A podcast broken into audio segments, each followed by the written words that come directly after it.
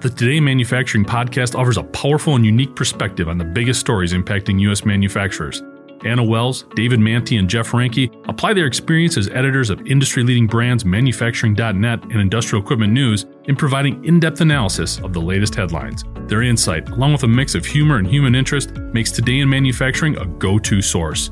Keep pace with supply chain challenges, electric vehicle developments, labor struggles, robotics, and more by listening, downloading, and subscribing to the Today in Manufacturing podcast.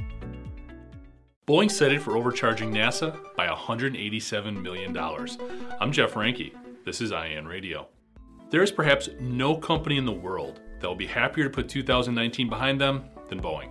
The aerospace giant started the year with a number of unanswered questions related to the crash of their 737 MAX jet in Indonesia, along with increased competitive pressures from Airbus. Then in March, another 737 crashed in Ethiopia, which led to a near global grounding of the plane and subsequent safety related delays in delivering new models.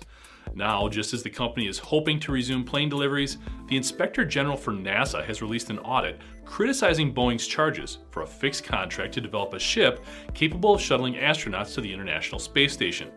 Under scrutiny is a $287 million upcharge that Boeing levied to offset potentially higher costs down the road. These costs stemmed from the company anticipating a gap in flights due to the spacecraft's development schedule running about two years behind.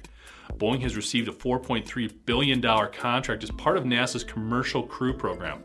The auditor felt that as much as 187 million of this total was unnecessary because such a gap could be resolved by NASA buying seats on Russian spacecraft during this stretch of time, which is exactly what Boeing proposed, serving as a broker for five seats at a cost of $373 million.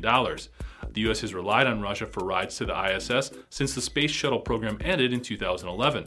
The auditors also managed to slide in a not so subtle dig at Boeing by citing that SpaceX, which has a $2.5 billion contract related to the same commercial crew program, was not provided an opportunity to address this potential shortage of missions, even though Elon Musk's company has said it might be able to provide the desired craft sooner than Boeing.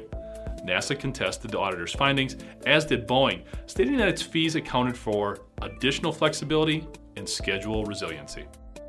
I'm Jeff Reinke. This is IEN Radio.